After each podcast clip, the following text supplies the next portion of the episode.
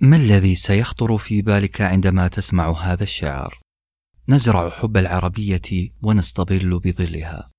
هل ستشعر أننا نهتم باللغة العربية كما يعتني الفلاح بأرضه وزرعه؟ نحن دار أشجار ونصنع الكتب والقصص للأطفال واليافعين والكبار. نصنع عوالم سحرية. يدخلها كل من يحصل على إحدى قصصنا. ونصنع وسائل لتعليم الأطفال اللغة العربية بالقصص والمرح. إذا كنت تبحث عن العربية للمتعة والتعلم فدار أشجار هي الإجابة. يمكنكم طلب إصداراتنا عبر موقعنا دار أشجار دوت كوم. صناعة الفرح. أما السعادة فلا أحد يكتب عنها. نحن نعيشها في جشع ولا نشارك فيها احدا. كان هذا رأي ملك روايات الجيب وأدب الرعب والفانتازيا الدكتور والكاتب المصري الجميل دكتور أحمد خالد توفيق. حبينا اليوم نشارككم حلقة تخالف مقولة الدكتور توفيق. لأننا نؤمن بأن هنالك الكثير والكثير من الناس يشاركوننا أسرار السعادة. لذلك إحنا نعتذر من دكتور توفيق وراح نتبنى حكمة مضادة قدمها المؤلف الأمريكي لويد دوغلاس. اللي قال ربما كان من الخطأ أن نبحث عن السعادة. من الأفضل أن نخلقها لأنفسنا والأفضل من ذلك أن نخلقها للآخرين. قاعدتنا اليوم أصدقائي تقول السعادة لا يبحث عنها بل تخلق بأيدينا. صحيح أن طريقها مليء بالألغام لكن مهمتنا إزالة الألغام واحدا تلو الآخر. خلونا نبدأ باللغم الأول. اللغم الأول في طريق صناعة الفرح هو فردانية السعادة. جاور السعيد تسعد. مثل معروف والمقصد منه أن السعادة معدية أو السعادة عدوى تنتقل عبر الجدران من جار لآخر. لذلك يجاور السعيد. السعادة عدوى غصب عني وعنك. هو شيء يحدث بدون إرادتنا. ما لها قانون نقدر نقيسه. نقدر نجيب لكم دراسات كثيرة من جامعة هارفارد ونثبت فيها أن السعادة عدوى لكن نحن ما نحتاج ما نحتاج دراسات من هارفارد. إحنا نقدر نثبتها زي ما نقول الإنجليز بال rule of thumb يعني بالتقدير الشخصي كذا. أكيد إنك شفت قبل كذا مقطع في اليوتيوب لأشخاص.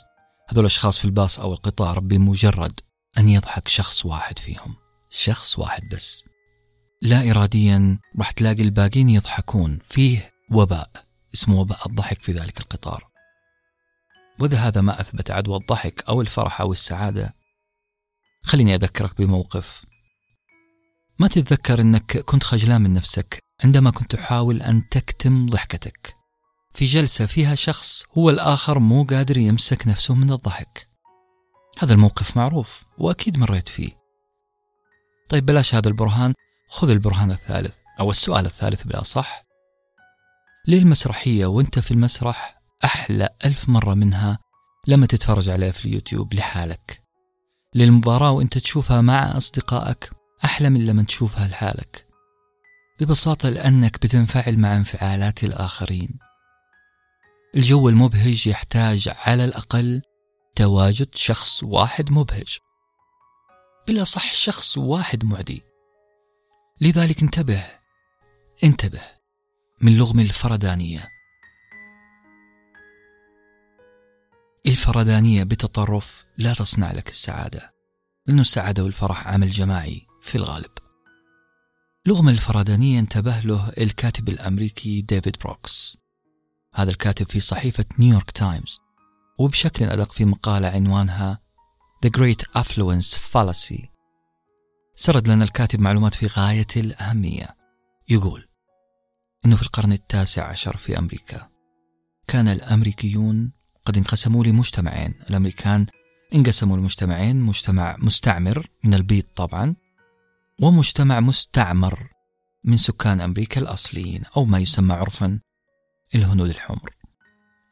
المجتمع الأول الأبيض كان غني تجاري. أما المجتمع الثاني فقير معدم وقبلي. بعد مرور وقت طويل على الصراع بين المعسكرين لاحظ المستعمر الأوروبي شيئا.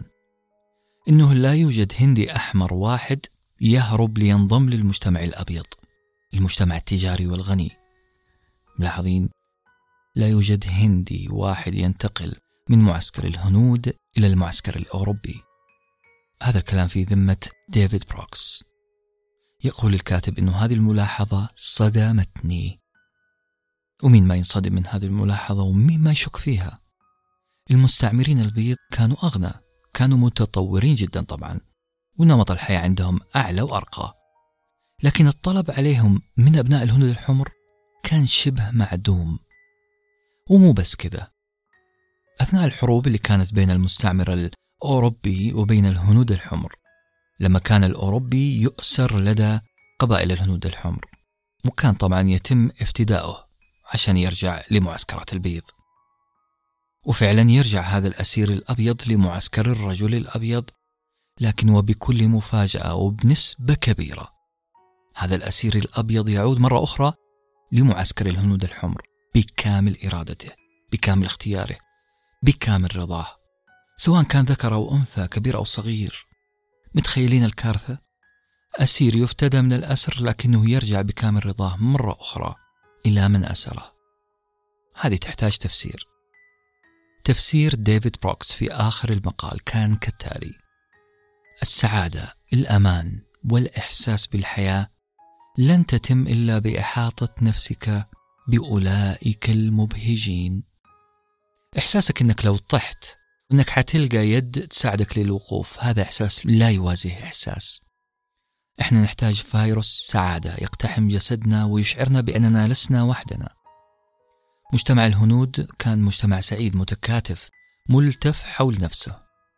ما فيهم واحد يسمح للآخر بأنه يحزن أو حتى أنه ينشغل أفراده بالتفكير القسري التفكير المستمر المقلق والمتعب.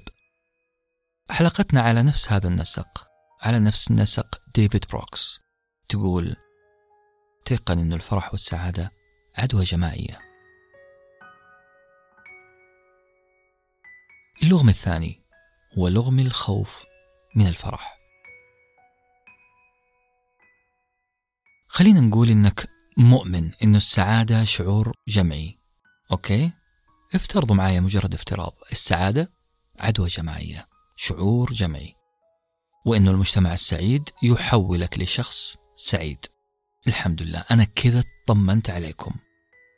لكن اطمئناني هذا ما حيستمر كثير لأنه أمامنا لغم ثاني. هذا اللغم ممكن يخليك حذر من خلق أجواء السعادة المطلوبة. تخيلوا. تحدي كبير لغم مخيف. يخلينا خايفين من الفرح. اللغم الثاني هو الخوف من الفرح نفسه. خلونا نعترف. إحنا نخاف نفرح أو غالبيتنا. كأن الفرح لحظة نسرقها من وسط دنيا كلها هموم. وبعد هذه الفرحة القصيرة راح نرجع للهموم لا محالة بشكل أقسى من قبل. الكاتب عبد الوهاب مطاوع يوافقنا على هذا الكلام ويقول لقد أصبحت أشك دائما في أن هذا الميل الغريزي للحزن الميل الغريزي للحزن داخلنا هو من ثمار تربية خاطئة في بيئات أسرية حزينة تستجيب لدواعي الحزن أكثر مما تستجيب لدواعي السرور. هذه البيئات تستغرب السعادة وتتوقع لها دائما نهايات مأساوية بل وتتوجس من السرور. يقول عبد الوهاب مطاوع وهذا كله خوفا مما سوف يليه من أحزان. أنا شخصيا ودي أقول جملة هنا أعتقد أعتقد. أنه حان الوقت لمراجعة بعض قناعاتنا بعض أمثالنا الشعبية. لازم نبحث عن من وكيف تم وأد الفرح من حياتنا. لازم ننتبه لهذه الظاهرة ظاهرة الخوف من إظهار الفرح الخوف من الفرح لأنه بعد الفرح هذا في زعل. حان الوقت لتبني مقولة معروفة تقول بقدر آلامك امنح الفرح.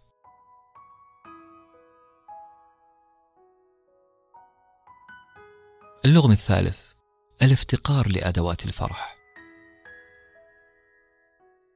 أصدقائي احتكاكنا مع شعوب الأرض ورانا بعض ميزاتهم وبعض عيوبهم. ما حتكلم عن العيوب راح ركز على الميزات شوية من ميزاتهم. هو قدرتهم على اقتناص فرص الاحتفالات. ما أعتقد كثير يخالفوني في هذا الشيء. كثيرة هي المقاطع اللي نشوف فيها كيف شخص يفاجئ قريب له أو صديق بالاحتفال بمناسبة معينة مهمة في حياة هذا الصديق؟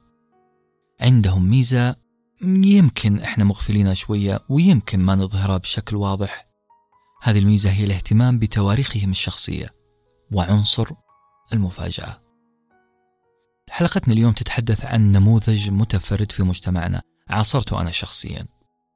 هذا الشخص برع في خلق والاحتفاء بالمناسبات. خلوني أكون دقيق جدا. هذا الشخص امتلك الأدوات المناسبة لصناعة الفرح. أداة من أدوات بث السعادة عبر كل أثير. هذا الشخص كان يدون التواريخ المهمة له ولأصدقائه. ركزوا لي. هذا الشخص كان يدون بالقلم كل التواريخ المهمة له ولأصدقائه وأقربائه. وكان يفاجئهم بحفلة صغيرة وهدية بسيطة. كان يعمل احتفال مميز بدون تكلف. أنا وهذا الشخص اتفقنا أننا نسمي الأداة اللي قاعد يستخدمها باسم غريب شوية سميناه memoprise memoprise هي كلمة خليطة ما بين memory وهي الذاكرة وكلمة surprise اللي هي المفاجأة. لأنه هذه الأداة تعتمد على تذكر التواريخ المهمة ثم مفاجأة من يهم الأمر.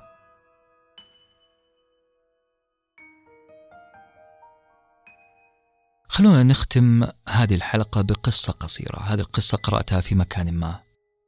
هي قصة شخص قرر أن ينهي حياته. فرمى نفسه من الدور العاشر. من الدور العاشر. خلال سقوطه كان ينظر إلى النوافذ اللي يمر فيها. الدور التاسع الثامن السابع وهكذا. وكان يرى عجب العجاب. تشكيلة مواقف إنسانية على طبيعتها. يعني كان يجد تراجيديا رومانسية كوميديا داخل كل بيت. أثناء هذا السقوط كان يرى خصوصية كل دور وكأنها لقطات من فيلم سريعة رأى مثلا زوج وزوجته يتبادلان الصراخ والدور اللي بعده رأى جلسة رومانسية بين حبيبين وفي الدور اللي بعده رأى حيوانات أليفة تتقافز في حضن صاحبها وهكذا. أثناء السقوط هذا الشخص كان قاعد يكون أسرع فلسفة في الحياة والسعادة. الرجل فعلا فهم أنه الحياة فيها ups and downs فيها فوق وفيها تحت. تراجيديا هنا وفرح هناك ثم تراجيديا هنا ثم فرح هناك. الرجل فهم الحياة قبل ثواني من ارتطامه الأليم بالرصيف. ما نحتاج رصيف ما نحتاج سقوط ما نحتاج رمي أنفسنا عشان نفهم هذه الحقيقة ونكون هذه الفلسفة. اضرب على صدرك وقول أنا شخص واقعي جدا. أنا راح أخلق الفرح بإبداع من عقلي. أنا راح أصنعه بإتقان بيديني. أنا راح أتجاوز الألغام برشاقة قدميني. اصنعوا الفرح وفرحونا معكم. وفي أمان الله.